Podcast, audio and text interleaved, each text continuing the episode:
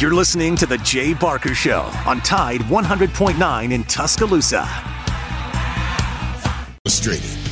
Matt Coulter, a former Alabama Broadcaster of the Year and longtime media personality, and Christian Miller, a national championship winning linebacker at Alabama who was drafted by the Carolina Panthers. Here's Lars, Matt, and Christian.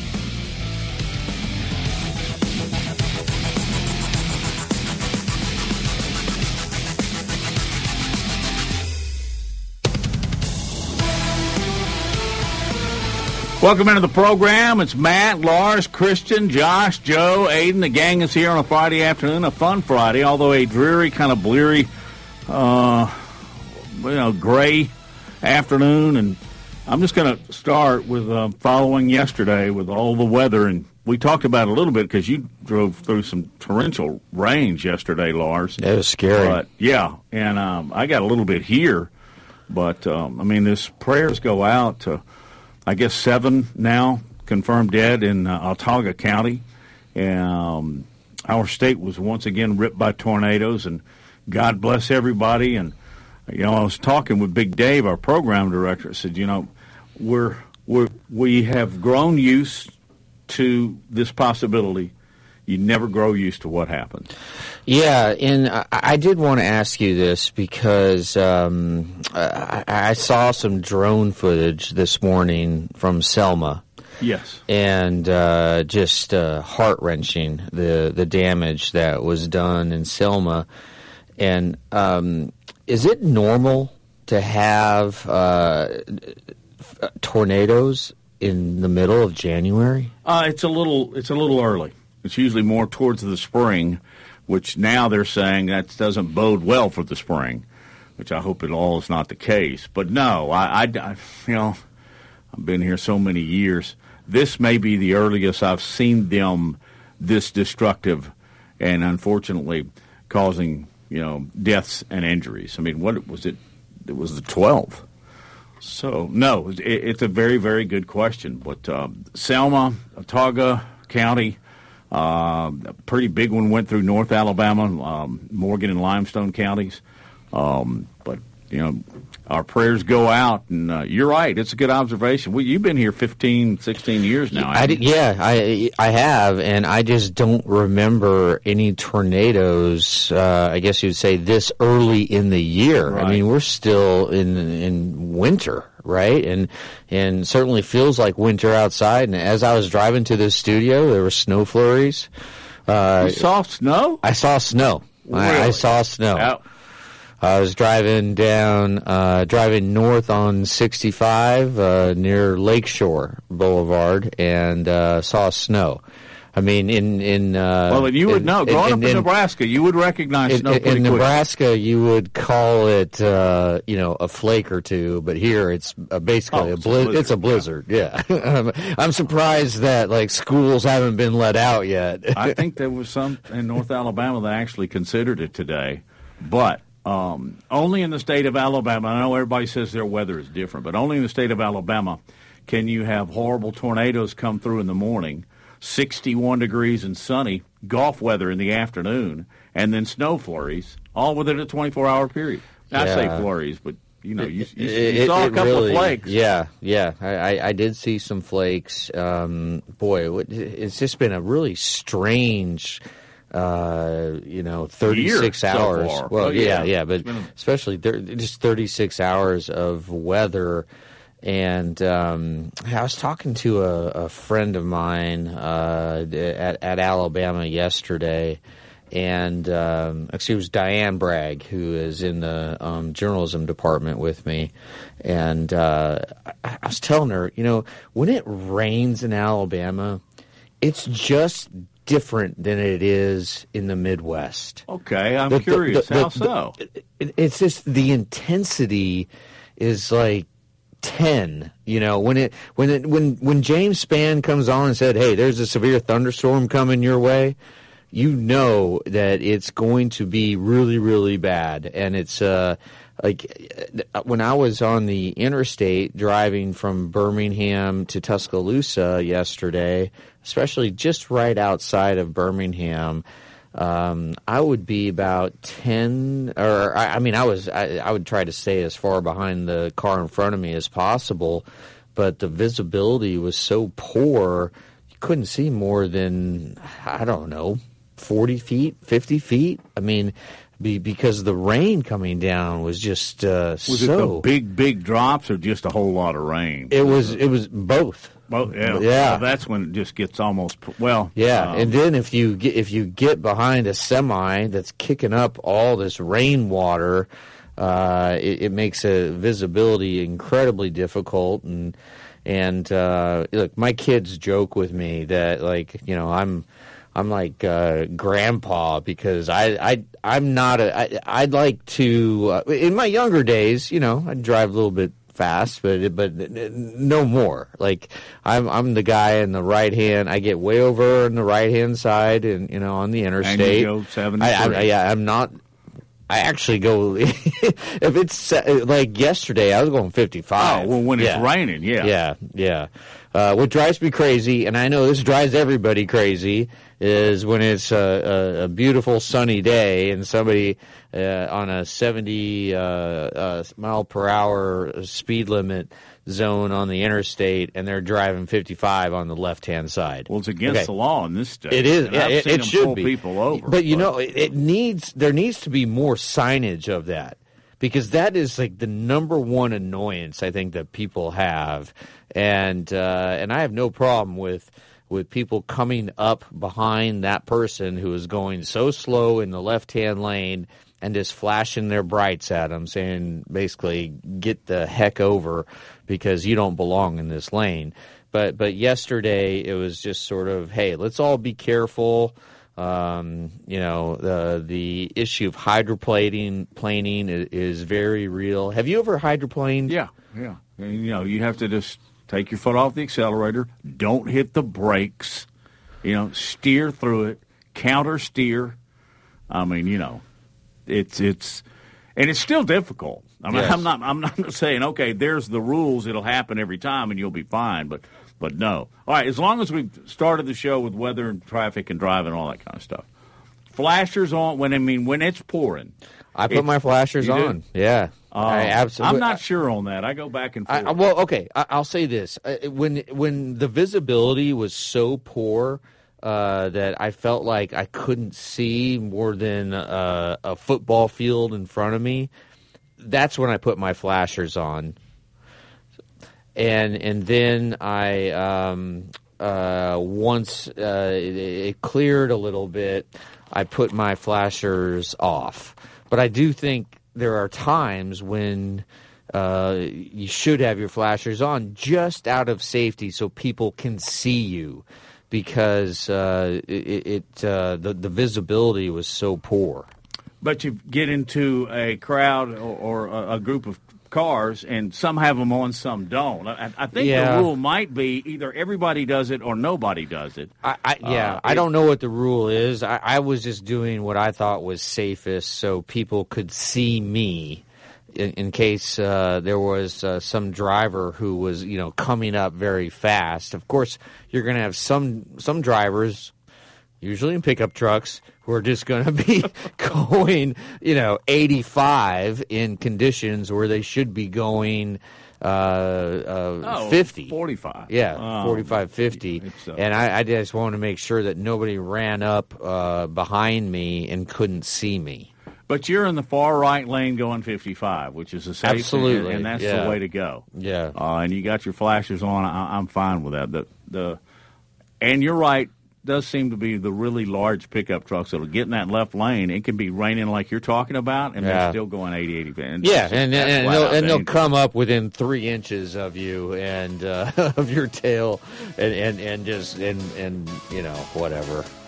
Hey, we got a lot to talk about sports wise. Uh, mainly, We probably could NFL spend a, weekend. We probably could spend a whole show just like complaining you know about what I- traffic. you know what I've al- always wanted to do is uh, have a one-hour show and call it the Bad Driver Hour, and everybody calls in, and of course uh, you'd end up I'd end up getting sued, but everybody calls in with the incident and give as much detail about the car that was being reckless, and even to the point of giving the driver's license. I mean the driver's plate.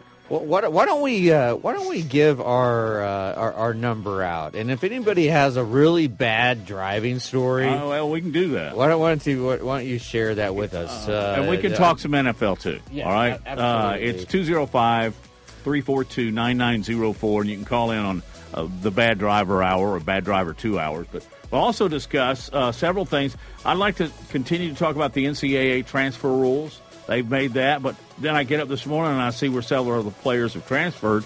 Uh, what at what time? Uh, when when do those rules actually go in place? Um, NFL. What what is this I'm hearing about Tom Brady not being? I mean, first he's got to get past Dak and the Cowboys, doesn't he? But is he going to be in a Bucs uniform next year?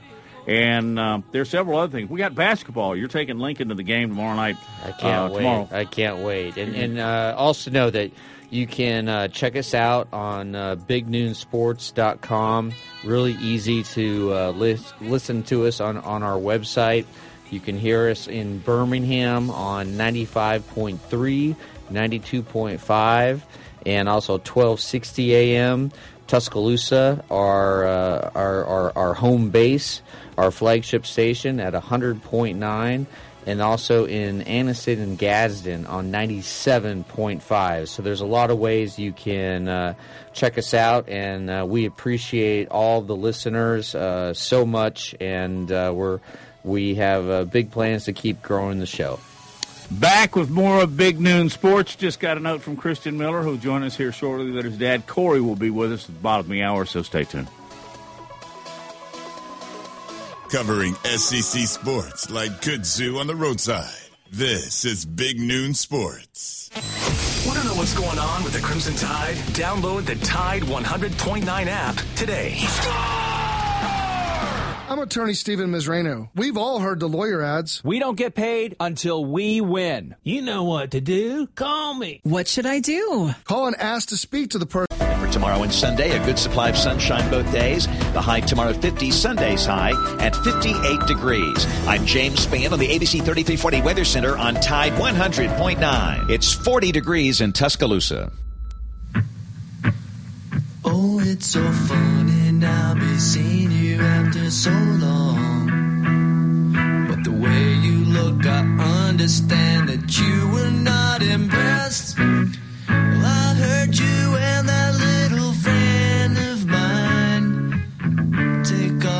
Back on Big Noon Sports, Matt, Lars, Christian, and our gang on uh, kind of a fun Friday afternoon, but it is uh, some serious business when it comes to the National Football League.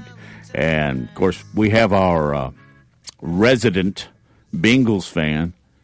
You, you said when you first got here, you went somewhere, you found the Bengals where you could watch them every. And there's actually a, a pretty decent collection of Cincinnati fans here in Birmingham. Yeah. Um, everybody in uh, earshot of this is invited to come to uh, Buffalo Wild Wings off of 280 uh, by the Target here in Birmingham.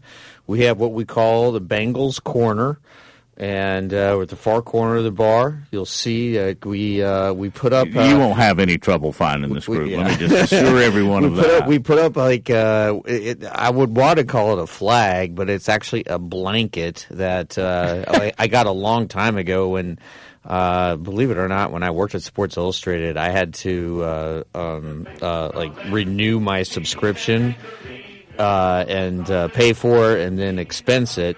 And they sent me this big blanket with the Bengals logo. So we put up the blanket. Uh, we all wear our uh, our our Bengals gear. I, am not a jersey guy, but uh, um, my my buddy Vito, he has got this big gold chain that he has put lights around that has this massive uh, bee on it and we have agreed. Uh, I think there is now seven of us that if the Bengals win the Super Bowl, we're tatting up. We are tatting up. We're getting the Bengals symbol on our posterior. Please don't do that. Are you really? Don't don't do that. Please don't do that. Chris- Christian, you're gonna have to come over here and jerk a knot in this guy's head because that's just. Uh, Please Oh. don't do that. And that's coming from On a the guy side. With, and that's coming from a guy with tattoos. Please don't do that. On the side, I got I, no, I got one no. tat. I, I got one tat on on my uh, left forearm, but uh, You're going to do Let's like let's keep him on the arms then. Let's let's keep him on the arms. okay, all right, I can do that. Yeah, that- I'll uh, I think I'll probably Uh, retire I'll- I'll- from life before I ever get it. I'll I'll share that information uh, with uh, with my guys. Uh, that if yeah, the closer and closer, you know, I, I don't think Cincinnati's going to win the Super Bowl, but uh, you never know. I didn't think they would make it there last year, and they were about uh, a half a second away from beating the Rams. Uh, but then Aaron Donald sort of wrecked that, even though Ja'Marr Chase was open by 20 yards, which would have been one of the greatest finishes in Super Bowl history. Anyway, okay, Christian, how, how are you doing today? Good, doing well. Um, just ready for the weekend. Excited for the weekend. I got a event I'm doing tomorrow at the Good Feet store uh, here in Tuscaloosa. So if if anybody's in town and want to come out, uh, it's our grand opening. Uh, I'll be there. I'm uh, signing some autographs, and we're doing a, a little live event. So uh, that's from 11. Uh, starts at 11. I think 11 to 1.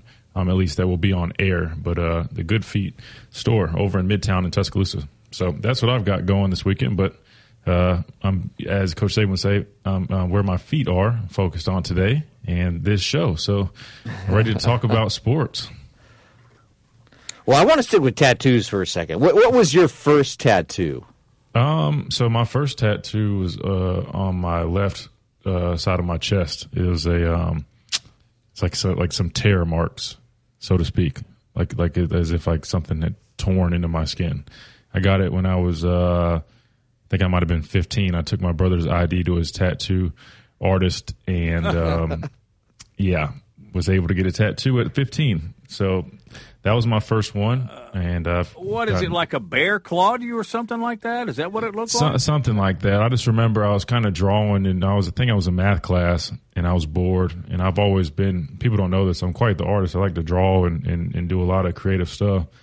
And I was just thinking. I, my brother had started getting tattoos, and uh, I was like, "Well, dang, I want one now." So I was like, "What's something simple that that looks cool, but also." Um, if I had this this whole theory that if you know I gained a lot of weight in college, that my tattoos would stretch, which they don't really stretch that bad. That, that that's that's so exaggerated. But anyway, I was like, whoa, okay, well, well, tear marks, you know, those could stretch and they would look exactly the same no matter what, you know, as long as I don't get like a face or anything. So I was like, oh, I'm just gonna get these tear marks on my chest. So I I did it, and um, yeah, What was tattoo number two?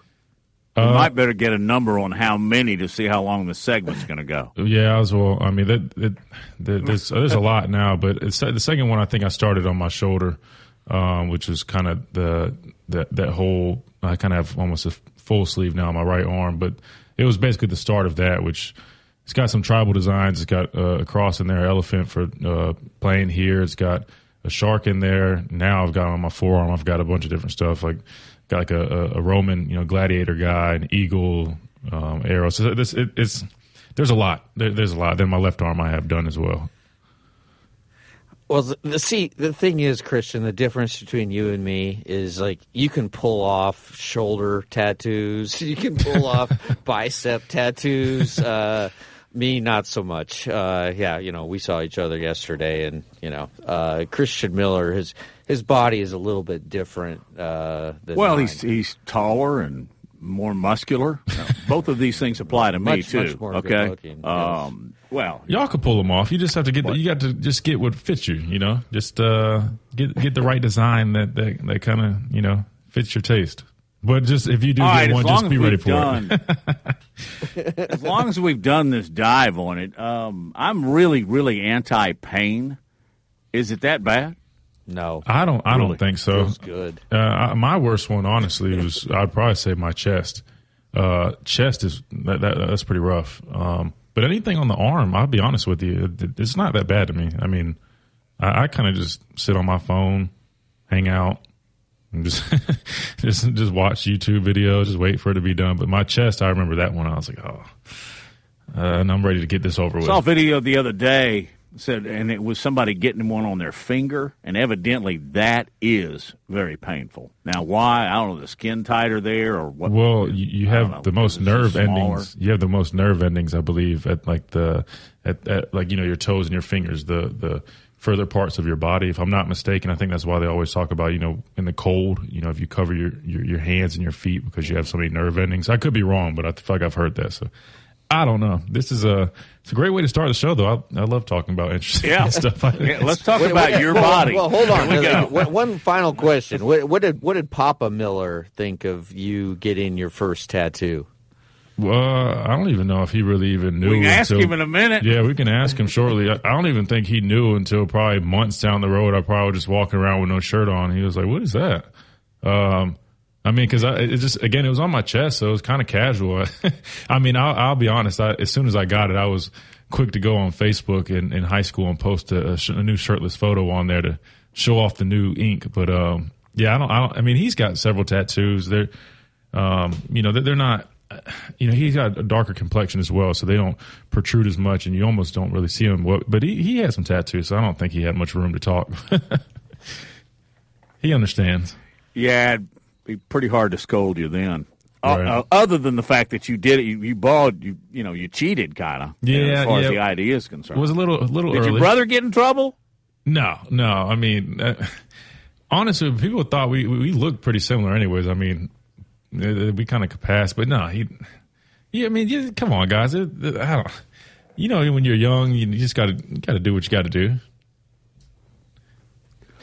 Yeah, no, I, I I've found that um, I found that ex- uh, very true with, with my navel piercing. And Haha.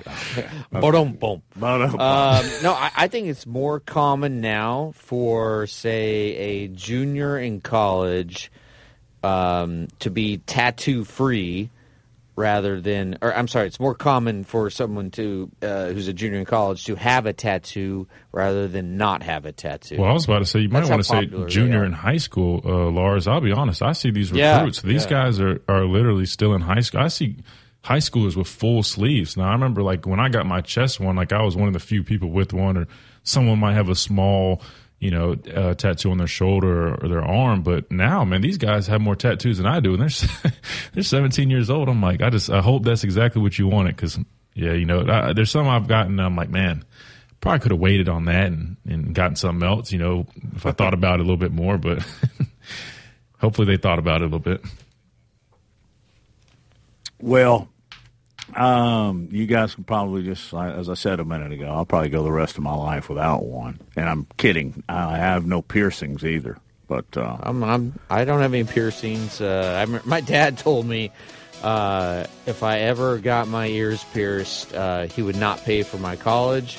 If I ever got a tattoo, I would. Uh, he would also not pay for any of my college. And so I waited until uh, late in life, and now I have a tattoo on my uh, left sort of uh, forearm. That uh, it, it essentially says love uh, but it also has the initials of all of my children. The Nice. first initial. can you think how much revenue we could have brought in with a tattoo parlor sponsor here in the first 30 minutes of the show? Unbelievable. All right. Uh, Christian's dad, Corey Miller, nine time, nine year NFL pro, is going to be with us in a minute. We will do. We'll actually uh, put aside the tattoos and talk about the National Football League.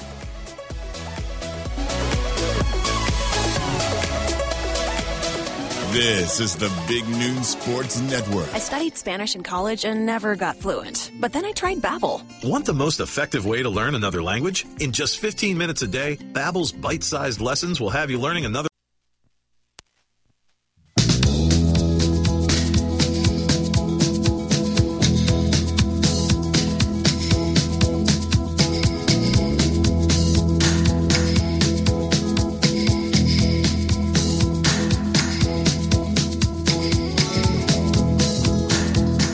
Big Noon Sports with Matt, Lars, Christian.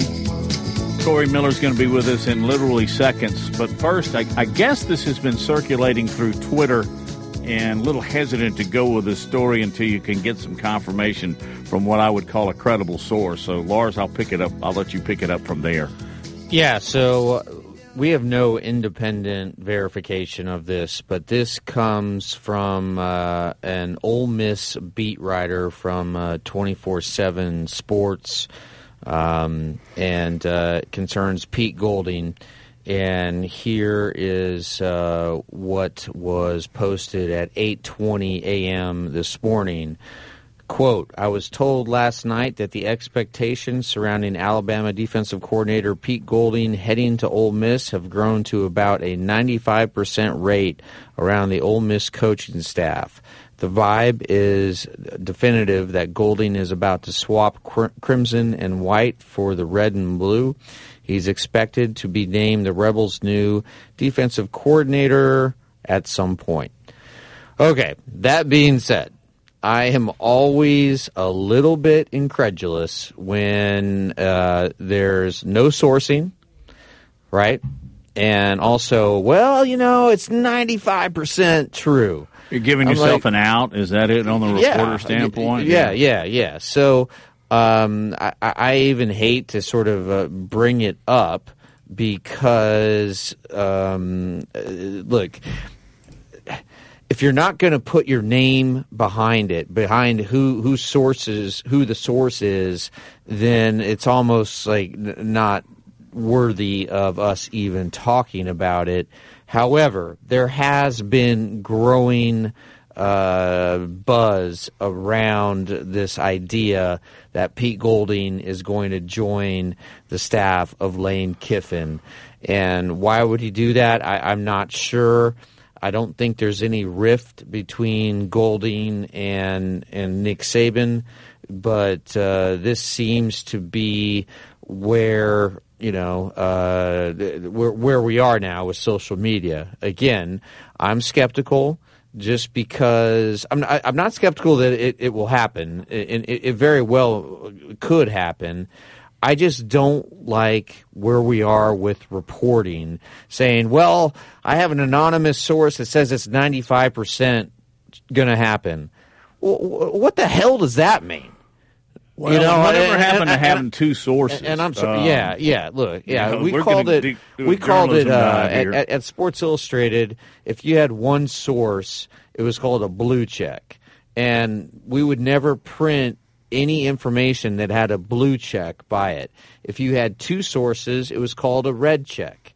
And if you had uh, uh, a red check by something, you would report it because you had two independent sources who didn't speak with one another saying the same thing.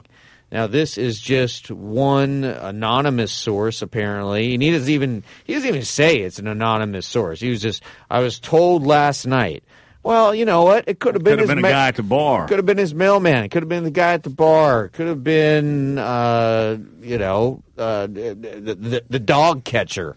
I don't know. It All could have been anybody. I want to go to the Millers because this is the point here. But one of the things that used to fly all over me when they would say, someone would say, sources close to the program, they would be the source because they're a beat writer. That infuriates me. Hey, Christian, you played with Golding. You played for Golding. What are your thoughts here? And then Corey Miller uh, follow up with uh, Does Alabama need a change there? First, Christian. Well, you know, I think right now it's a lot of speculation, but there is some growing buzz, and the rumors are heating up. Um, so it's something to watch for. But again, there was a lot of buzz and speculation about Lane Kiffin, you know, being the next head coach at Auburn, and, and people sounded like they were also 95% positive that would happen, and then that ultimately didn't happen. So I'm always hesitant um, about accepting these reports and whatnot before anything becomes official. But um, if I'm being honest, I, I heard these rumors actually um, as early as last week, and um, again, they were just kind of rumors, so I, I didn't, you know, mention it or kind of go um, beyond that. Um, but now that it's starting to kind of circulate um, throughout social media, um, you know, maybe there is some some traction that's being gained right now. Um, but again, that's part of the business. Um, you know, people are going to be sought after, and you know, Ole Miss finished 75th in total defense last year, so uh, would not surprise me if they are looking to upgrade at the defensive coordinator position. I guess it's just to be determined who that uh, next person will be if they do choose um, to elect a new defensive coordinator. Um, but speaking on Pete and my experiences with him, again, I always speak so highly of him. You know, he's um, a great, uh, remarkable recruiter. Um, does a fantastic job getting guys in the program. You know, again, he's a younger guy, but also very innovative and creative um, with his defenses, and he's extremely hardworking. You know, he's going to um, stay long hours. He's going to get there early. He's always um, looking to improve. Um, and that's just who he is. You know, I, I, think people finally got to see a glimpse of that in his press conferences that he did down at the Sugar Bowl. Um, you could really just see his competitive nature and his spirit and his mentality. Um, so he, he's definitely a good candidate. Um, I guess I guess we'll just have to wait and see um, what actually happens um, with that. But it will be interesting if he does leave to see who Alabama would then turn to to bring in as their new defensive coordinator. so I definitely will be on the lookout for for what develops from this. Why would Pete Golding leave Alabama for Ole Miss? In, just uh, hypothetically. Well, it could be a number of things, um, and I'm not saying by any means that this is the case. However, sometimes yeah. that when, when there's a situation where Coach Saban may be looking to um, uh, search elsewhere um, for for another candidate at a at a um, for a position coach or a coordinator, um, it is you know, typically well known that he usually almost sets them up with another job before um, he moves on from them. I'm not saying that this is the case, um, but that has happened where he, he he's looking to part ways with a, a, coach, whether it be a position coach or a coordinator, and instead of it being so much of he never wants to put anybody down or put them behind, and you'll never almost hear of anything um, from you know his staff where it's as if he's just firing somebody or they're being let go. It's always almost, oh, they're moving on somewhere. And I think that says so much about him um, and his integrity and how much respect he has for these men because it's hard to get coaching jobs. Um, so that could be potentially a reason where maybe it, it's a mutual decision where, or maybe more so, you know, the school or Coach Saban is looking to, to move on, but he's trying to set him up um, with another job. Or, you know, maybe, you know, Pete feels there's a better opportunity for him elsewhere um, to grow and, and develop because um, I'm sure he has aspirations of being even more than a coordinator um, at some point. So it, it, just depends, but those two kind of things stick out to me because I, I, I get it. There's, I feel like the defensive coordinator at the University of Alabama is arguably the most sought after position in college football. Why wouldn't you want to be the defense coordinator here and coach under Coach Saban and, and compete for national championships year in and year out? Um, but sometimes uh, other people see fit, or unfortunately, um, they might not have too much of a choice. Uh, but that's but again, that's the good thing about Coach Saban. He always um, is very respectful in that process and um, goes above and beyond and makes sure those guys also have more opportunities on the other side. Corey Miller, does Alabama need to make a change there? Uh, you know, it's one of those um, situations you know, if I was cussing man, I would say D if you do and the D word if you don't. You know, it's kind of like, you know, if Pete Golding stays, is that a bad thing for Alabama? Absolutely not. If he goes, is that a good thing? Maybe. Um, because if, if I look at this defense and basing it on what I've seen over the last eight, nine years of following this program, um, it's different. It's not the same. I look at Georgia's defense, I look at Alabama's defense, and I can be honest with you, I get frustrated because I used to see the mentality that Kirby Smart and Georgia defense plays with. That used to be Alabama. Toughness, wear them out. The things y'all play a little bit of in, in Kirby's pregame speech. You know, go out and, and make them quit. You know, that used to be Alabama. And I, honestly, I don't see that alpha attacking blowing people up. I see a lot of nice guys, and um, and I don't know if that's a reflection of Pete Golding, uh, because you know they say that players take on the persona of the coach. Well, I would suggest that Georgia's defense is taking on Kirby Smart's personality. Um, Alabama, you know, I, I used to say they take on Nick Saban's personality, but I haven't seen that. I mean, the the discipline issues, the making mistakes. I mean, letting guys just run the blown coverages. I mean, just really uncharacteristic of Alabama's defense. Now, whose fault is that? You know, you got to say it's the coordinator because that's who is uh, head coach in the defense.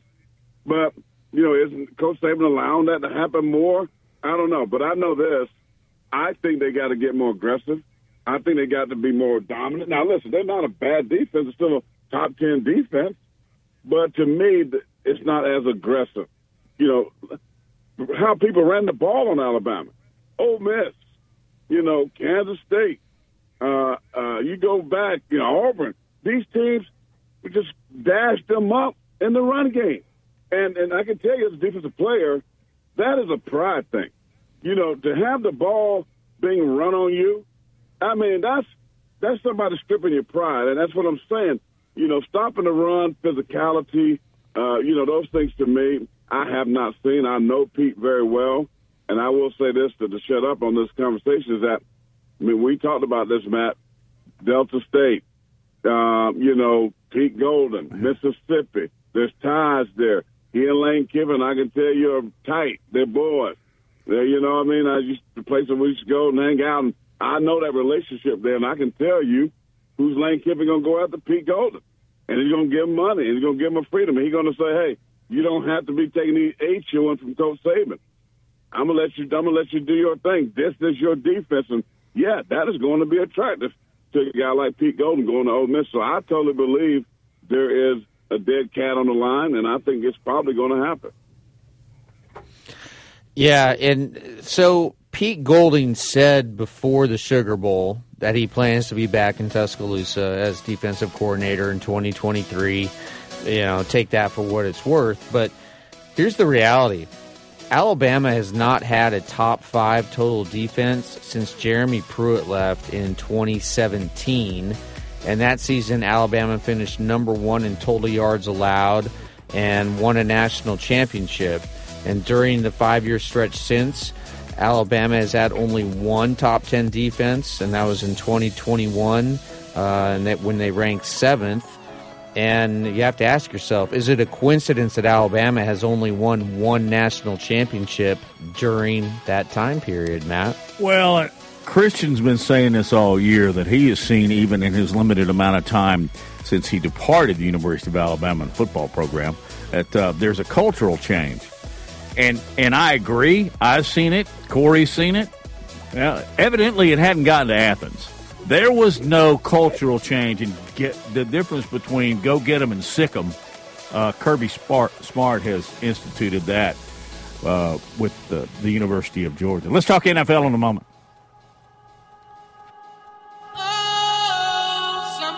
This is Big Noon Sports with Lars, Matt, and Christian. 365 24 7. You'll find road and utility crews, tow trucks, law enforcement, and first responders working along Alabama's roadway. We're making improvements and helping our communities stay connected. We're working hard to make sure you're safe on the road. Now we need your help to make sure we're safe too. Alabama's move over law requires you to move over a lane when you see flashing lights on the roadside. And if you can't safely move over, please slow down. Visit drivesafealabama.org, brought to you by the Alabama Department of Transportation, Alabama Broadcasters Association, and this station.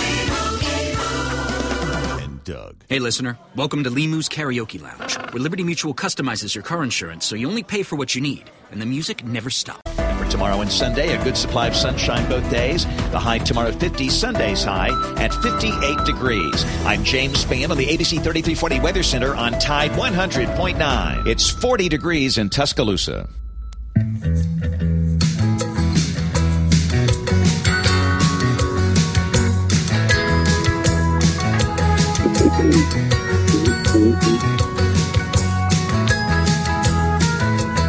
Back on Big Noon Sports, it's, uh, Matt Coulter along with Christian Miller and Lars Anderson. Corey Miller is our guest here, and in the interest of his time and our time before we get to our top of the hour break, I'm going to jump straight to the National Football League. And do you still have strong allegiances for the Giants as they take on the Vikings? Who you think's going to win that one? And just kind of handicap the rest of the field if you can so.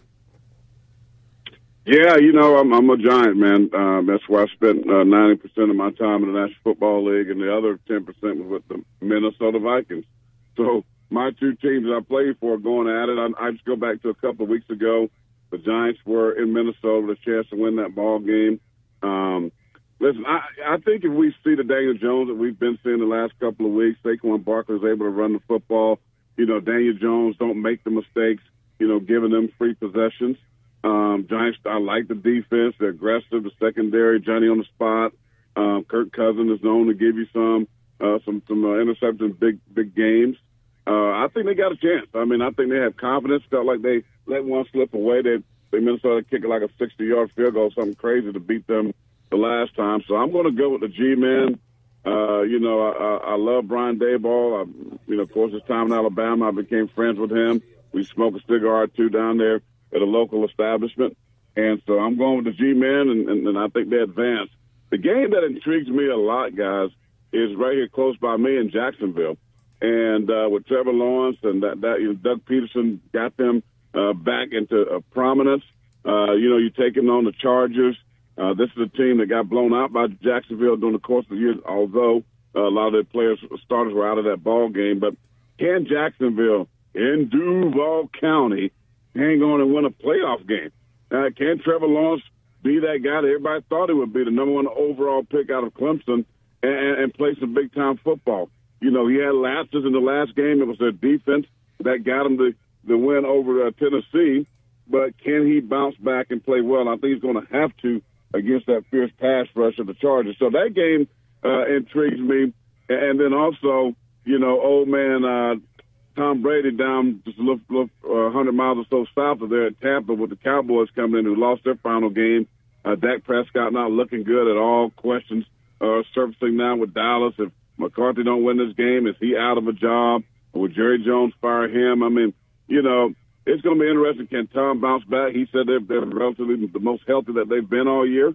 Um, he played lights out against the Carolina Panthers. That game was for the NFC South.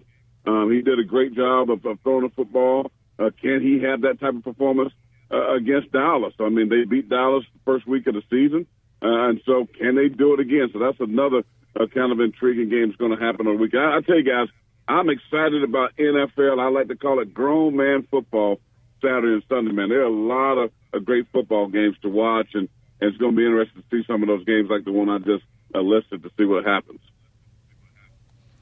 Corey, how much does the intensity level ramp up when you go from regular season to playoff football? Way up, brother. I mean, you go from preseason, Chris can tell you that. You kind of, you know, for the veterans, you know, that got their spot, not so much intensity. The young guys play hard. Regular season, it goes way up, but man, the playoffs, because it's when to go home. It's checks. It's extra checks. It's extra money. And people don't realize that, man, that, you know, when I played, it was like, you know, divisional rounds, like 38 some thousand dollars, I believe, per game. It keeps going up. So, uh, you think about it, man, a lot of these guys, everybody don't make five, ten, twenty, fifty million dollars. These guys are talking about not just win, but checks. I mean, so every week that you, you win, that means another big check, uh, bonus coming to your, your bank account. So the intensity goes way up, man, and I'm telling you, it's fun. Playoff football is fun. I played in several playoff games. Hadn't didn't, didn't get to the Super Bowl, the Giants, but we were there uh, numerous times. But uh, man, it is it goes to a whole other level. The fans are loud. I'm telling you, it's it's fun to play and it's fun to watch as well.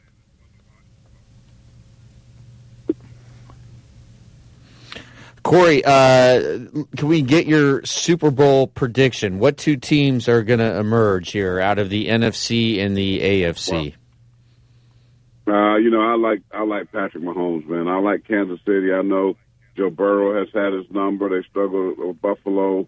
That AFC is going to be wild, man. Of course, whoever wins here and maybe a neutral site game, all that stuff could play a big role about about uh, who gets the Super Bowl. But I still like Kansas City in the AFC. The NFC, you know, I'm I, I'm Jalen Hurts, man. I think you know Jalen coming back. I mean, that Eagles team, they got everything. They got the offense and that RPO game with Jalen Hurts. Uh, they can run it. They can throw it. Brown on the outside, DeVonta Smith. They got secondary. They can cover you. You know, they got great corners. They got great defensive front. Got the quarterback. They're the most complete team, I think, in the NFC. And uh, somewhere, some way, somehow, the Cowboys going to be the Cowboys. they going to stink up the joint. And all the talent they got, they're going to fall somewhere. So I'm taking the Eagles, and I'm taking the Kansas City Chiefs in the Super Bowl. Who do you got winning MVP? And yep. Oh wow, uh, Patrick Mahomes gonna win. Patrick Mahomes. I, I wanted James. You know me. I mean, you know, me and dad. We we close. We hung out all those years down in Bama. Man, I love Jalen. I love his family, and I would love for him to have that trophy to to make a lot of people all those awful or prognostications about him being a quarterback. But unfortunately, the injury hurt him. And uh, Patrick Mahomes, I think, is just going away with the uh, MVP. It, it's going to be Jalen's going to be second. I promise you that. But because he missed those couple of games, man, I think it just it hurt his buzz, and Patrick Mahomes just continues to just be lights out. Corey, I know we only have like 30 seconds, 20 seconds. Uh, do we see Tua play football again? I don't know. I, you know, I, he's an athlete, and you know they said to him, "You got to be crazy to play this game called football," and he's got a little bit of that crazy. I can tell you, he's going to want to, to do it. Everything in his power, every doctor, every second, third, fourth opinion, but he needs to really assess that very carefully through prayer and his family, because you know he has a lot more life to live than years to play football. If I had to give him advice, that's what I would say, brother. Listen, man, you got you want to have kids, you want to be in your right frame of mind and healthy football, you still can be a part. So I think he will do everything he can. But I think it's up to him, and his family, and what the Lord says through prayer. But I wish him nothing but the best. Awesome family, man. They got an awesome family. Thank you, Corey. Thanks, Corey. God bless y'all. Roll Tide. Georgia, you're not there yet. You need about 10 more years. We'll see you then.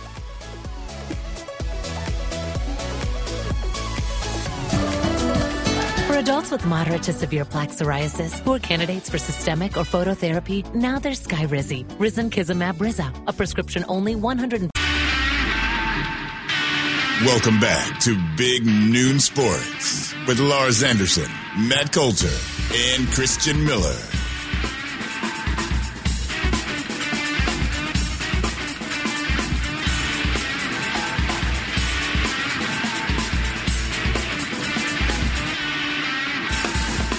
You heard it. It's Christian Lars, Matt, Big Noon Sports on a Friday afternoon where we kind of cut up and have a little fun and want to get you involved too, especially since uh, it's a relatively new network in the Anniston Gadsden area, Birmingham area, and Tuscaloosa. The number is 205 342 9904. Uh, topics are plentiful as far as sports is concerned and even more so. I mean, it's a Friday. You got stuff you want to talk about, please do. We welcome your phone calls early and often. Again, it's 205 342 9904. Now, the stories that are kind of on our menu today is that uh, there is a possibility that Pete Golding may leave the University of Alabama as defensive coordinator and go where? Ole Miss. He and Lane Kiffin are big time buddies. And um, of course, Golding, some people still calling for him over in, in, Tuscaloosa. I think more people support Golding than not. I just think that the non supporters are a whole lot louder. Um, Want to jump back in the NCAA transfer rules, and uh, Christian, I was really uh, a little disappointed we ran out of time because your dad was just on with us, Corey Miller, and we talked about Golding. We talked about the NFL, but he he does not. Is it safe to say he doesn't like the transfer portal? No, he's definitely not a big fan of it, Matt. but they, uh, but yesterday the NCAA announced that uh, if you're a second-time transfer portal uh, student athlete, uh, you're going to have to jump through more hoops. Uh, i.e., you can't just do so for playing time.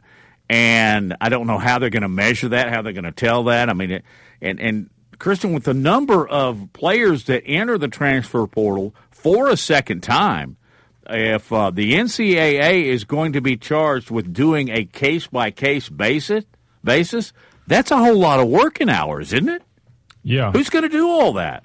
Uh, honestly, it, it, sounds probably like it's going to be a lot busier um, than it re- than it will be. But you know, th- those were the circumstances um, originally before um, this transfer transfer portal that we have now. It was pretty much a case by case basis.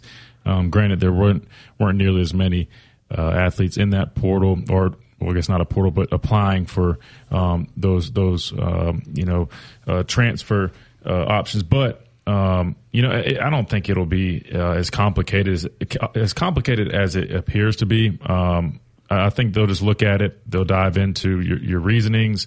Uh, does it fall in the guidelines? You know, they'll probably get on a call or something, speak with you, try to figure out um, exactly what the issue is, and then they'll make a decision. But um, you know, again, I, I, like the new rule. I think it uh, provides equity for both uh, the the athletes as well as the schools, and I think it's a, a great thing moving forward. You know, people have that one time free pass to transfer um, unpenalized and play right away. And the club, well, school, excuse me, I keep saying club because it might as well be. It's pretty much free agency at this point. But the schools now won't have to be, um, you know, so shallow with their depth uh, with losing so many guys and having to worry about recruiting their own program year in year out and hoping that they don't leave. So uh, I think it's a good thing moving forward, and, and hopefully they carry this over.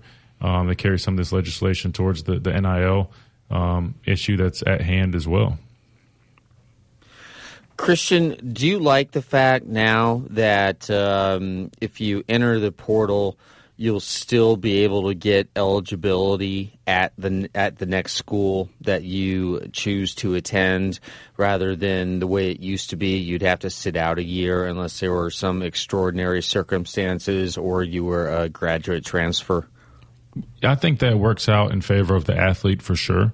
Um, because I think the fact that you would have to sit out and lose a year of eligibility um, definitely uh, made many athletes think twice about transferring, and it um, ultimately kept that number down. It, it was almost a, a, huge constraint. So uh, I think, yeah, I, I, like it for the athletes that do need that opportunity elsewhere. They can go ahead and play right away without sacrificing that year of eligibility. However, um, I, I am in agreement with the fact that you know they only need it. Well, not only need it, but they get one chance to do that unpenalized without losing that year. Um, that way, we don't keep seeing this trend of guys leaving and leaving. Um, you know, I hate to you know throw this guy under the bus, but uh, Eyabi Anoma, who I played with here, he's a five star recruit here. Um, he, he, was at Michigan, who was his third destination. Um, he just announced that he's in the portal again. Um, so this will be his fourth time or his fourth program because um, he started here. He went to a smaller school, I believe. Then he ended up at Michigan, and now he's transferring again. So, um, and again, I don't, I don't know specifics. I, I, I don't know the reasoning. Uh, it's just when you see these, it's just kind of unfortunate because I do feel like guys, if they could just stick it out and, and, and you know make it work and, and really just hunker down and, and, and compete and, and you know just give it their all that, that it will work out because again I was one of those guys that you know I had injuries I had uh, I was, you know, down on the depth charts. I had many reasons that I probably could have entered the portal or, or looked to transfer, but I chose to stick it out, and it and it paid dividends. And um, I'm, uh, I'm forever grateful for sticking it out, and I'm um, forever proud of myself um, because, again, you know, your your greatest victories coming from your greatest trials, and I always have such a high level of um, um, confidence and, and, sense of uh, pride um, for sticking it out and and really um, earning everything that, that I was able to accomplish. Christian, I'm really glad that you brought up Yabi Anoma because I think a lot of people are very curious and um, don't want you to get into the personal side of it, maybe just on the field. But this guy was so highly recruited, and he was looked upon as to be one of the next great Alabama linebackers. But obviously that didn't happen, and now he has bounced around significantly. Um, for lack he, of a better way, what, what's his problem? But but he had some good. He he flashed at Michigan. Am yeah, I am I correct? Did. Yes, he had some and good games. He did, and that's that's why I was saying I don't know specifics. I don't know reasonings. I haven't spoken to him in um, quite a while, um, so I'm not going to speculate or, or try to get into that because I, I don't know. Um, I just I just do know that he has entered the portal, and, and I just I guess I was a little shocked too because I thought that he was playing well with Michigan, and I thought and you know it was uh, good to see him, um, you know, back in a, a big time program and, um, you know, finally kind of stepping into his shoes that, that we all knew he was capable of. Because again, this guy was, um, you know, so talented. He was immensely talented. This guy had uh, all the measurables in terms of size, size and athleticism. Um, probably one of the greatest athletes I've seen in terms of his first step. He's just so explosive. Um, I mean, this guy was the epitome of, of a quick twitch, you know, athlete, specifically at the defensive end position. Um, but just again, you know, sometimes things just don't work out. Um, and, and, I wish him nothing but the best. But um, I hope he does kind of figure it out because again, he's just one of those guys where um, he has all the talent in the world. Um, and I think I heard him even say this uh, in an interview. They asked him about his time here at Alabama um, recently while he was at Michigan, and he said it himself. You know, was you know, they asked him why it didn't work out here, and I think he basically alluded to the fact that he said it was a, a mindset thing. You know, he just he was a little immature at the time, and um, unfortunately, that's part of it. And that, that's why I was saying I, I spoke on this a little while ago. I think I can't remember who it was. They asked me, you know, what is it where some guys, you know, these five stars come here and some guys work out and some guys don't. And that's exactly what I said. You know, typically if a guy has all the talent in the world, if he doesn't, um, you know, leave this program successful, nine times out of ten, it's more so between the eyes, meaning you know it's a maturity thing, or he, this program just isn't the best fit for them um, because again, it requires um, you, you, know immense discipline, and you, you, really have to learn how to um, get out of yourself and, and really pour into the team. And you know it's hard for some guys to do that. These guys are coming from high school where they're five stars, they dominate their league you know they're the man of the town and you know they, they they have everything going and then sometimes they get here and the way it works here at Alabama is you know you have to earn your right to be on the field. It doesn't matter. We don't give a damn how many stars you have you know what awards you won in high school. None of that matters when you get here at Alabama. I mean you once you step foot in that locker room you're just like everybody else cuz half that locker room accomplished the same things if not more. And so you have to start over from ground zero and work your way up and you know some guys really thrive in that environment, and others, you know, they don't see the big picture, and they sometimes, you know, they feel threatened or they they, they get upset, and they, they and what happens is it's almost like a down downhill spiral where it starts off with, man, I'm frustrated, I want to play, then when you don't have the right mindset, now you're going into workouts and you're not really taking things serious. You're on the practice field. You're just you have bad body language. You're not really out there competing, and then that's what the coaches are seeing. You put on tape, but then that doesn't work in your favor. Then it kind of just spirals from there. So um, there's a number of things, but uh, yeah, the, the, you see that happen sometimes with guys who are so highly recruited um, that come to a program like Alabama and others for that matter. I mean, I think, I'm sure it's the same way at the Georgias and Ohio States and Michigans as well. I think all three of us are in agreement that we like this rule. Like it, it just sort of calms everything down a little bit, Matt, and because the transfer portal is just it has gotten out of control. It has become free agency, and now any undergraduate, right, who transfers a second time, as we have said, uh, they have to meet specific guidelines in order to be eligible for immediate playing time. And that starts with the 2023 24 season uh, which is this upcoming season, or they're going to have to risk sitting out a year between transfers. So, what are the exceptions? Under the new rule, players can still get immediate eligibility at their next school if they are transferring due to a physical injury or a mental health concern. So that is going to have to be weighed Matt, by um, by a, a, committee of sorts, right? And now, it, then it even gets a little more complicated. Uh, there's what's called exigent circumstances, and even though I'm the son of a lawyer, I really didn't even know what exigent circumstances really means. Uh, you're the son of a rocket scientist, so you're far smarter than I am. No, uh, so no, no. I think you have to no, keep but, one but, word no. in mind here: sons. yes. Okay. Uh, yeah. Unfortunately, maybe for fortunately or fortunately, the the apple fell fell far from the tree from both of us. But um, no. So the NCAA will consider quote unquote exigent circumstances like abuse or sexual assault, and we're in no way making light of that. But they will consider these circumstances, um, but they will not consider academic or athletic reasons like being unsatisfied with playing time on their team. So essentially, what we're saying is there are going to be some exceptions uh, that you will have to apply for a waiver just like you did uh, before. But hopefully, in the totality of all of this, it just calms everything down. What it's going to do, or I think their intent and my hope is it's going to give players much cause to pause and think before they try a second time. And maybe because of that, it'll even slow them down with their initial decision.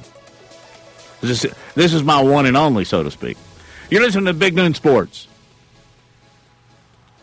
This is Big Noon Sports with Lars, Matt, and Christian. I studied Spanish in college and never got fluent. But then I tried Babbel. Want the most effective way to learn another language? In just 15 minutes a day, Babbel's bite-sized lessons will have you learn. For tomorrow and Sunday, a good supply of sunshine both days. The high tomorrow 50, Sunday's high at 58 degrees. I'm James Spann on the ABC 3340 Weather Center on Tide 100.9. It's 41 degrees in Tuscaloosa.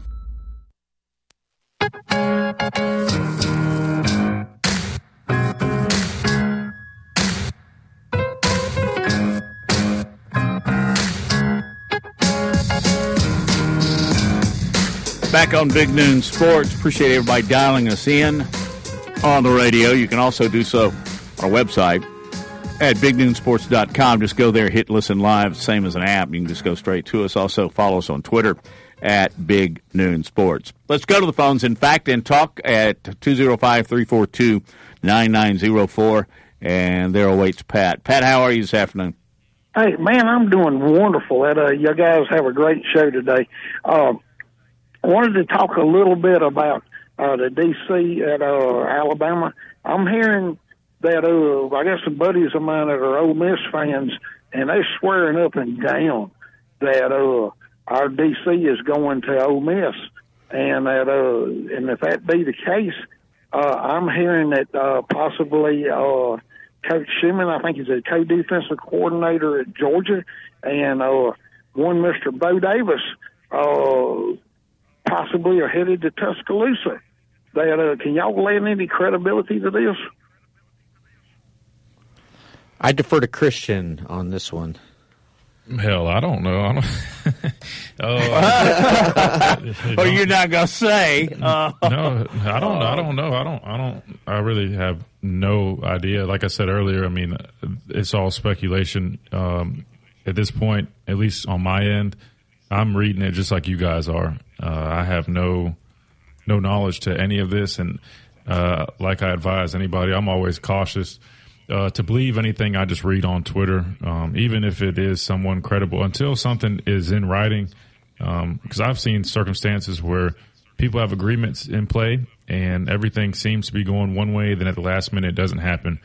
But if you want me to offer my opinion on, um, uh, I spoke about Pete earlier, but I will say um, Glenn Schumann um, would be definitely a name. I would probably wouldn't be shocked if he made his way back here. He was here for a while in a role where he was kind of uh, behind the scenes, kind of like an analyst role here, um, even when I was playing here. And I will say, Glenn is one of the smartest guys I've ever met.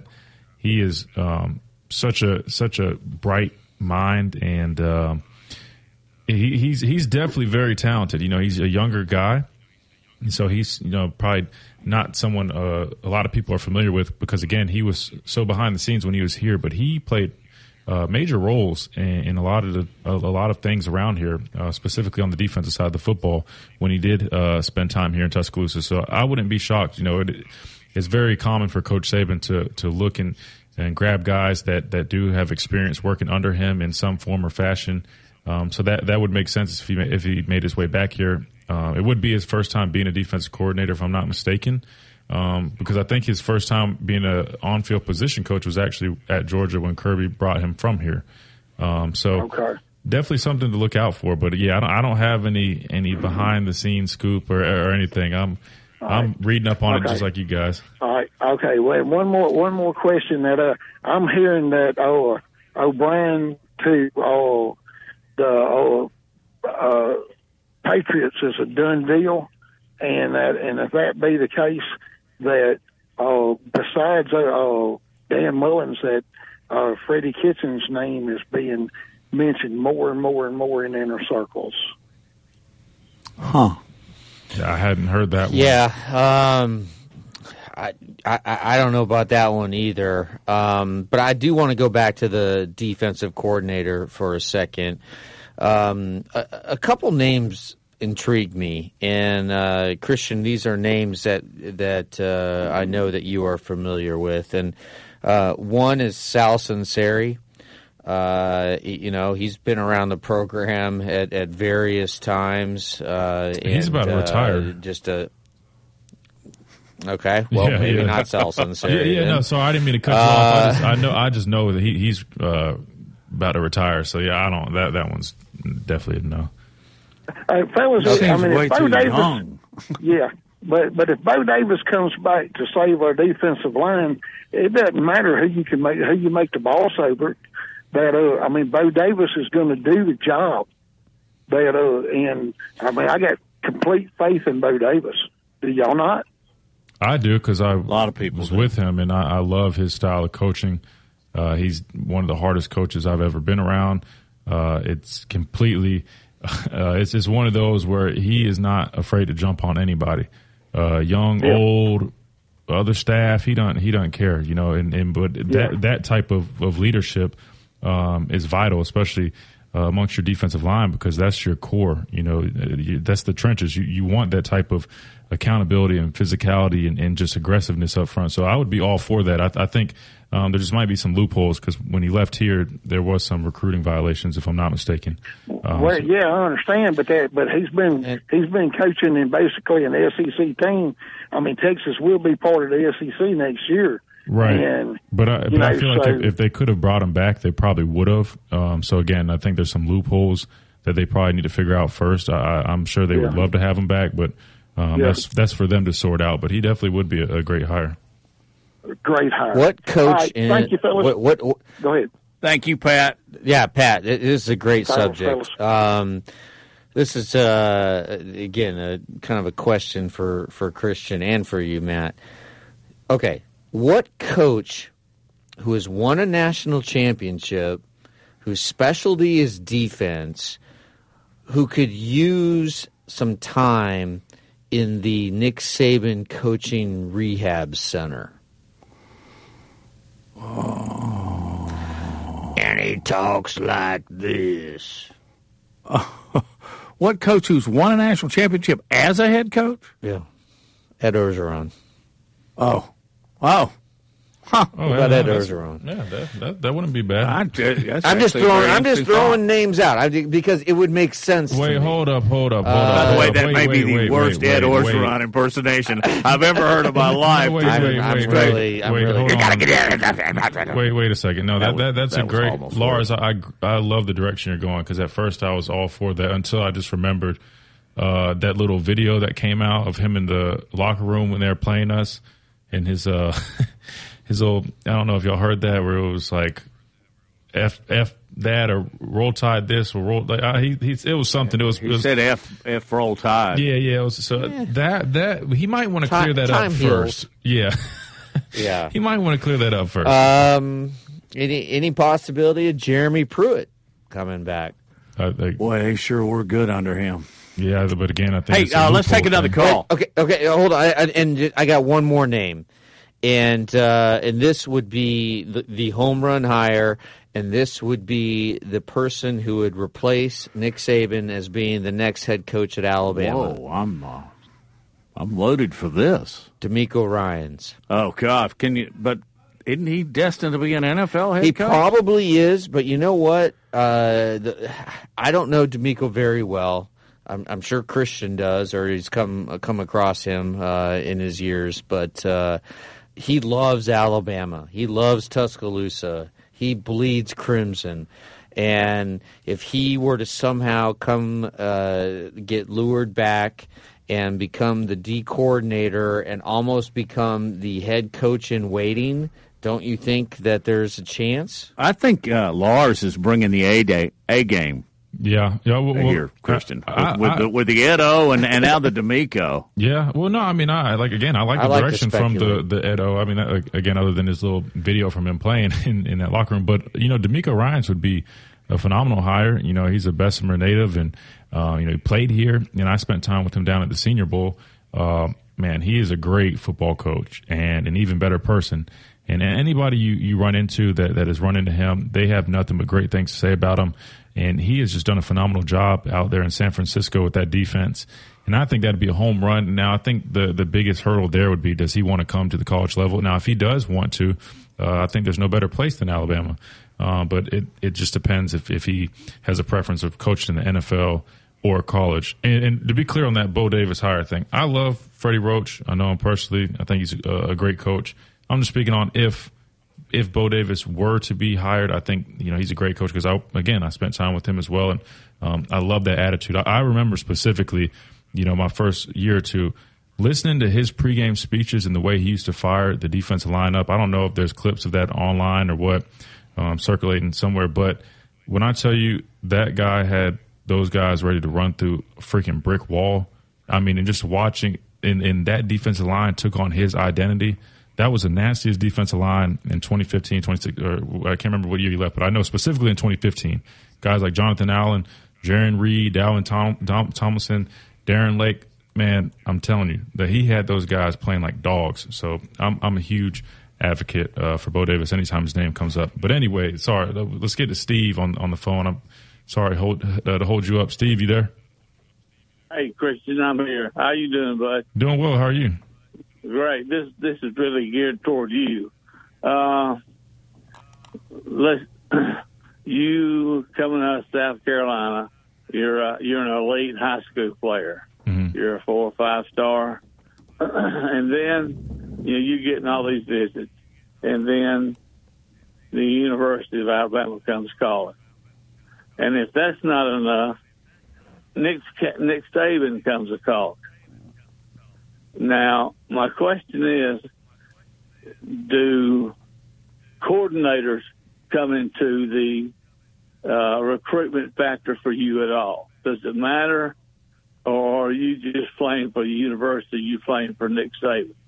That's a great question, Steve. Um, I, I, would say um, all those things matter. Um, you know, ultimately, I wanted to go to uh, the university that I felt had the right program for me. They had the right things in place. I looked at factors like how they treat their guys uh, once they leave the program, what kind of things they have in place for um, post football um, career development programs and whatnot. But uh, I also did pay attention to um, you know who the coordinator was, even though I knew the probability of them being there my you know entire four years, four or five years um, probably sure. was slim, um, that did make a big difference because I was a guy that was a hybrid. I played in a three four uh, system, and I was the outside linebacker in that scheme. So I wanted to go to a team that that had a defensive coordinator um, that ran the three four defense, which we ran that here and I wanted to, to play for a coordinator that I felt um, you know comfortable with that could utilize my skill set because ultimately um, you know coordinators are the ones they're going to come up with defensive game plans and, and, and they, they have to know how to utilize the guys that they have and their skill set to put them in positions to make plays. And and I felt that that was right. um, a big factor for me. And I know that's a big factor for many guys on both sides of the ball. You look at it on offense, you have receivers. They want to go play for guys like Lincoln Riley. Why? Because they like his system. They like his scheme. They like that the way they fit in and, and they see the potential that if they go and play for a coach like that, they'll be put in position to make big plays, which ultimately will lead to them having opportunities at the next level. Well, you've answered my question, Christian, and I sure do appreciate your time, bud. Yes, sir. Anytime, Steve. Thanks for calling. Hey, hey, have a good day. Yes, sir. You too. Steve, indeed. And If you want to jump online, you can as well. Just dial 205 342 9904. Got to jump into the NFL here. We got two games tomorrow and several on Sunday. We've got a Monday night football game in playoffs. So we're going to talk about that when we return on Big Noon Sports. More Big Noon Sports coming up. And Doug. Hey, listener. Welcome to Limu's Karaoke Lounge, where Liberty Mutual customizes your car insurance so you only pay for what you need, and the music never stops.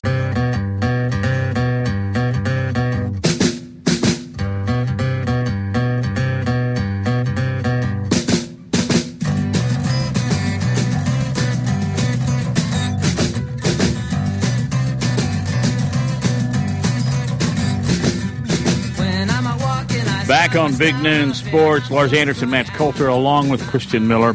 Appreciate you folks dialing us in. And also, a reminder we can also be picked up now on our brand new website at bignoonsports.com. Twitter handle is at Big Noon Sports. You can communicate with us there as well. The National Football League, the wild card games are this weekend. And um, just a second ago. I had everything pulled up on my computer, and then all at once it blew up. So I know we've got uh, just two games tomorrow. Isn't that right, Lars?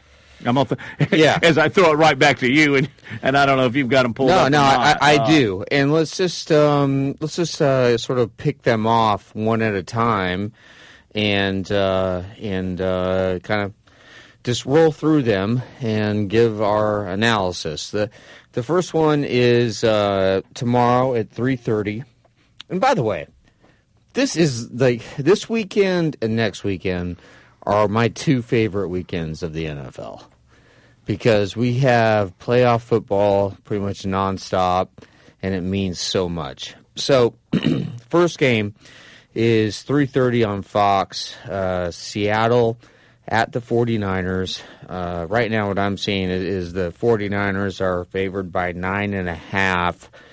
Um, the two teams have played each other twice this year. 49ers have beat the Seahawks twice by a combined score of 48 to 20. Christian, do you give the Seahawks a puncher's chance to knock out the 49ers?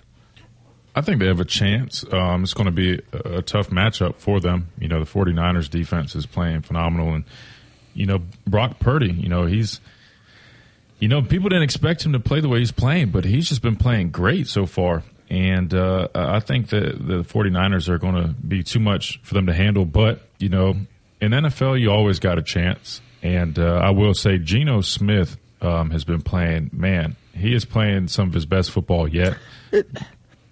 Oh, go ahead. Where did uh, how does that happen? Geno Smith has come out of nowhere, and he threw for almost 4,300 yards, the most in Seahawks history. I mean, and you have to realize that they've had some pretty good quarterbacks, including Russell Wilson, and Geno Smith played like.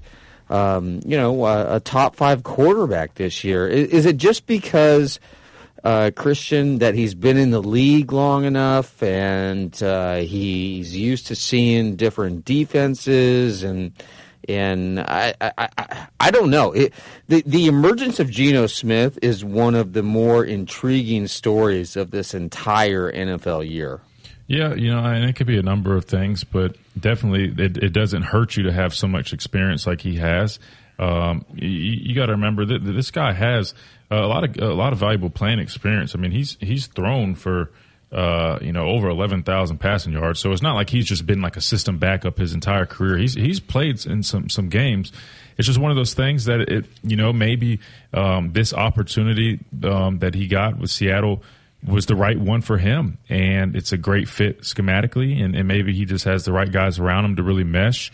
And and quite frankly, it could also be he just finally just he's had had a fuel in him. You know, you listen to him in that interview talk about him being written off, and it, it sounded like he's gone out there this season and he wants to play um, passionately and, and play the best ball that he can, and uh, that's exactly what he did.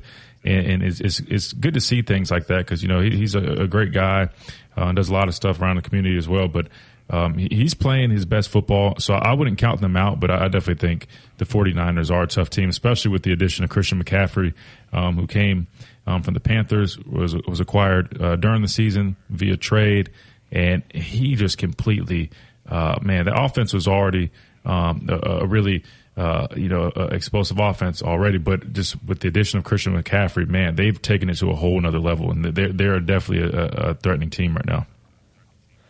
Yeah, that's why I like the Niners to, to win more than a game. He, man, he, he'll be he the is. difference in this one. But I will, I will say one thing, and I've never really thought of Pete Carroll as being a quarterback whisperer, but somebody's got to throw him a donut or two here because good grief. He went from Russell Wilson to Geno Smith. Nobody gave him a shot of finishing 500, much less making the playoffs. Um, I, I think Carroll has done an outstanding job, but that's not going to matter. Uh, 49ers are going to win this one. I don't, I'm not a cover guy, bet guy, but, um, I think they might win this by a couple touchdowns. I agree. Um, okay, and then Saturday night, seven fifteen, local here, Central in Birmingham on NBC. You have the Chargers at the Jacksonville Jaguars, And um, this is going to feature two of the most exciting young quarterbacks in the game Chargers, Justin Herbert, making his first playoff appearance, and uh, Trevor Lawrence, who, man, they, uh, Trevor Lawrence out of Clemson with uh, Urban Meyer as his head coach last year. It was a bit of a disaster, but Trevor has really emerged and he has become the player we thought he could be when he was the number one overall pick last year. And, um, you know, uh, Trevor Lawrence, he played in a winner go home game last week. And uh, he, he didn't play particularly well, to be honest. Uh, it was the uh, defense on a very questionable call that only took 20 seconds to review um, on, on on why uh, uh, Jacksonville won this game, but something tells me, Christian, that Jacksonville is just a dangerous team, and and and uh, it's going to be be is being played in Jacksonville. They haven't had a home. They haven't had a home playoff game for a while. Um, I, I don't know. I kind of I kind of like Jacksonville to pull off the upset, even though the Chargers are favored by two and a half.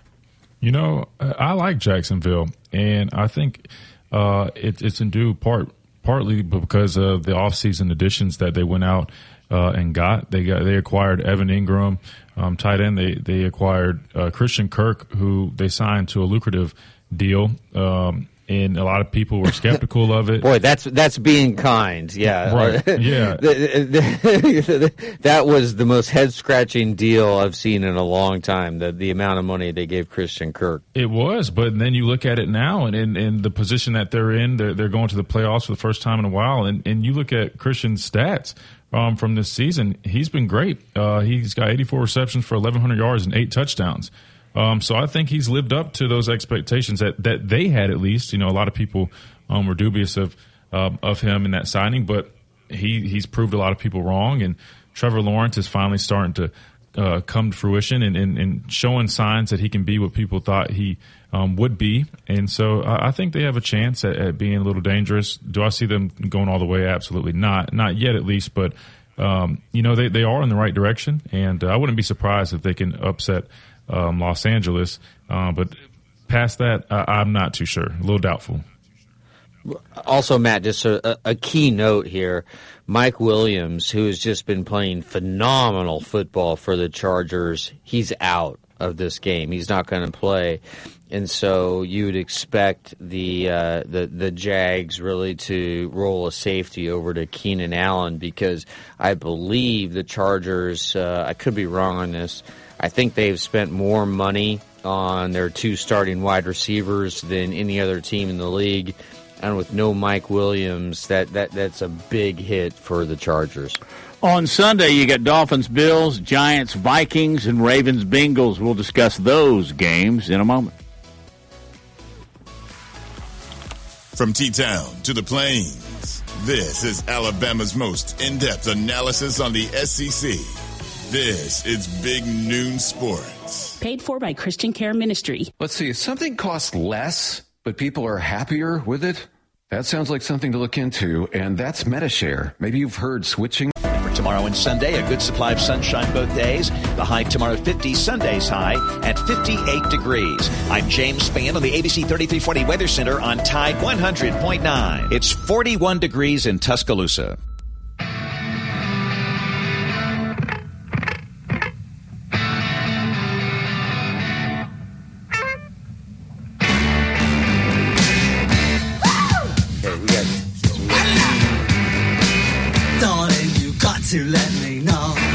Back.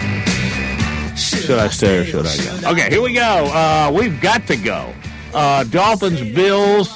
We all know the situation with Tua.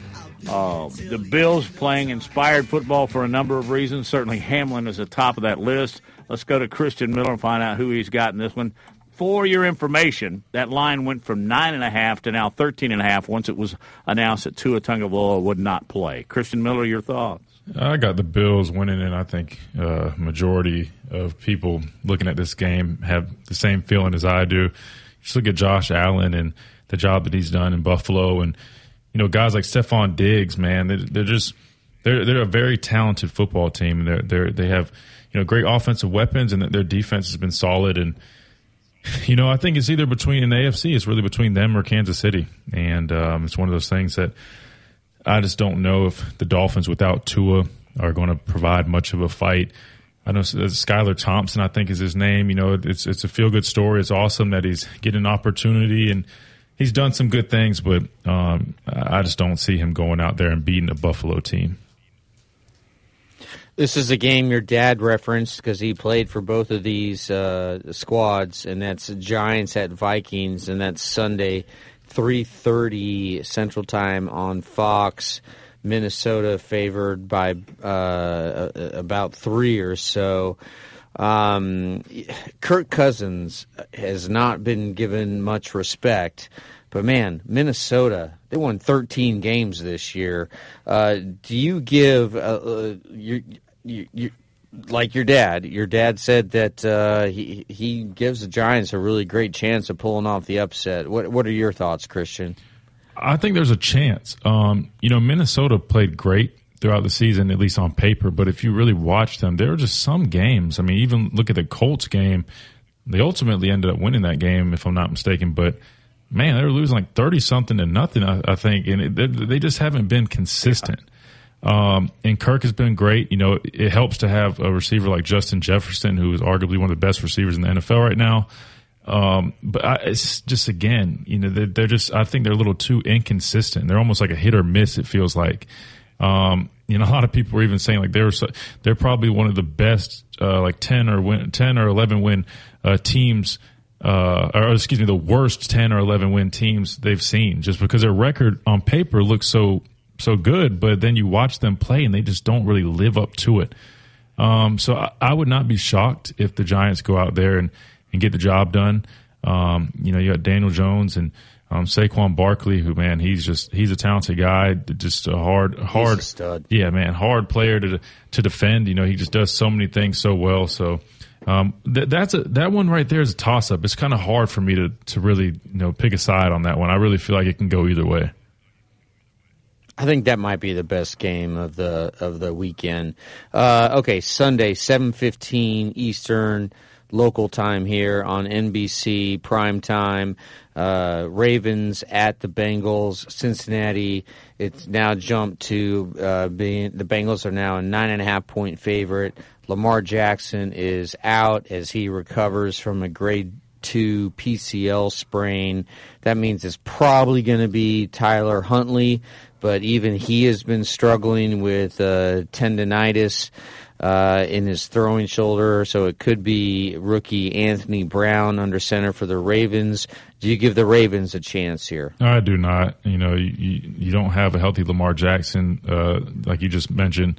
Uh, Tyler Huntley's also banged up. They might have to go to uh, a third string guy. And uh, look, when the Ravens don't have Lamar Jackson in there, they they just look like a completely different team. You know, they have a pretty good defense, but their offense just uh, it's it's like it's out of production when he's not in the game. And unfortunately, uh, I don't know who they can really turn to at this point, especially with the other injuries that they have. So I, don't really see them even having a chance in this game. Especially you got you know Joe Burrow and Ja'Marr Chase. I mean that tandem right there is uh, one of the best in the league.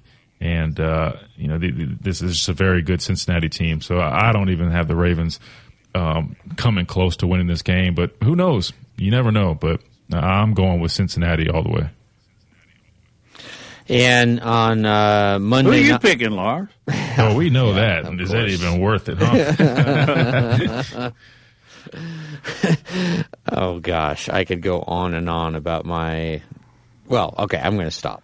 Uh, okay, Monday night, seven fifteen Eastern time uh, excuse me, Central Time on ESPN, ESPN2, ABC, ESPN Plus, and Bravo. The, the, Cowboys at Buccaneers. This probably has the most national attention of any game. Dallas, uh, the last I saw, was a two and a half point favorite, and uh, Dak Prescott not coming off the greatest game of his career.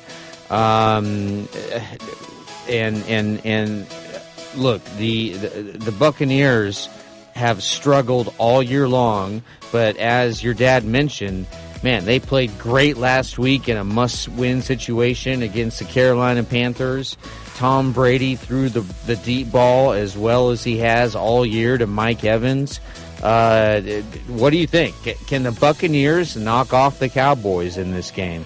I think that they can. You know, Dallas has a uh, an astonishing defense, but it's one of those things where you know Dak is, is looking a little uh, questionable right now with his play, and uh, we all know the Cowboys have that. Uh, they're known for coming up short in the postseason. And a fun fact: Tom Brady has never lost to the Cowboys ever. Um, so I think you know? Tom, yeah, Tom and Tampa Bay right now they're they're riding some momentum. They played great uh, last week, and uh, Dallas is kind of the opposite. So I wouldn't be shocked if Tom Brady and Tampa Bay get it done. Um, but I think the biggest factor here is uh, if they can get over the hump of, of Dallas's defense because he's going to have Micah Parsons chasing him down, who is arguably one of the most talented defenders in the National Football League. They got Trevon Diggs in the secondary. Um, so they have a very stout defense. So it's going to be critical that Tom can get guys like Mike Evans and Chris Godwin the football, and uh, and they can they can put some points on the board. Man, I, I wish Tampa still had Gronkowski because he was just so effective over the middle with Godwin and Evans on the edges. You have a great weekend. Wesley Financial Group is not a law firm. This story is called The Ugly Truth About Timeshare. If you think you've done your family a favor by buying a timeshare, you need my help. Hello, I'm Chuck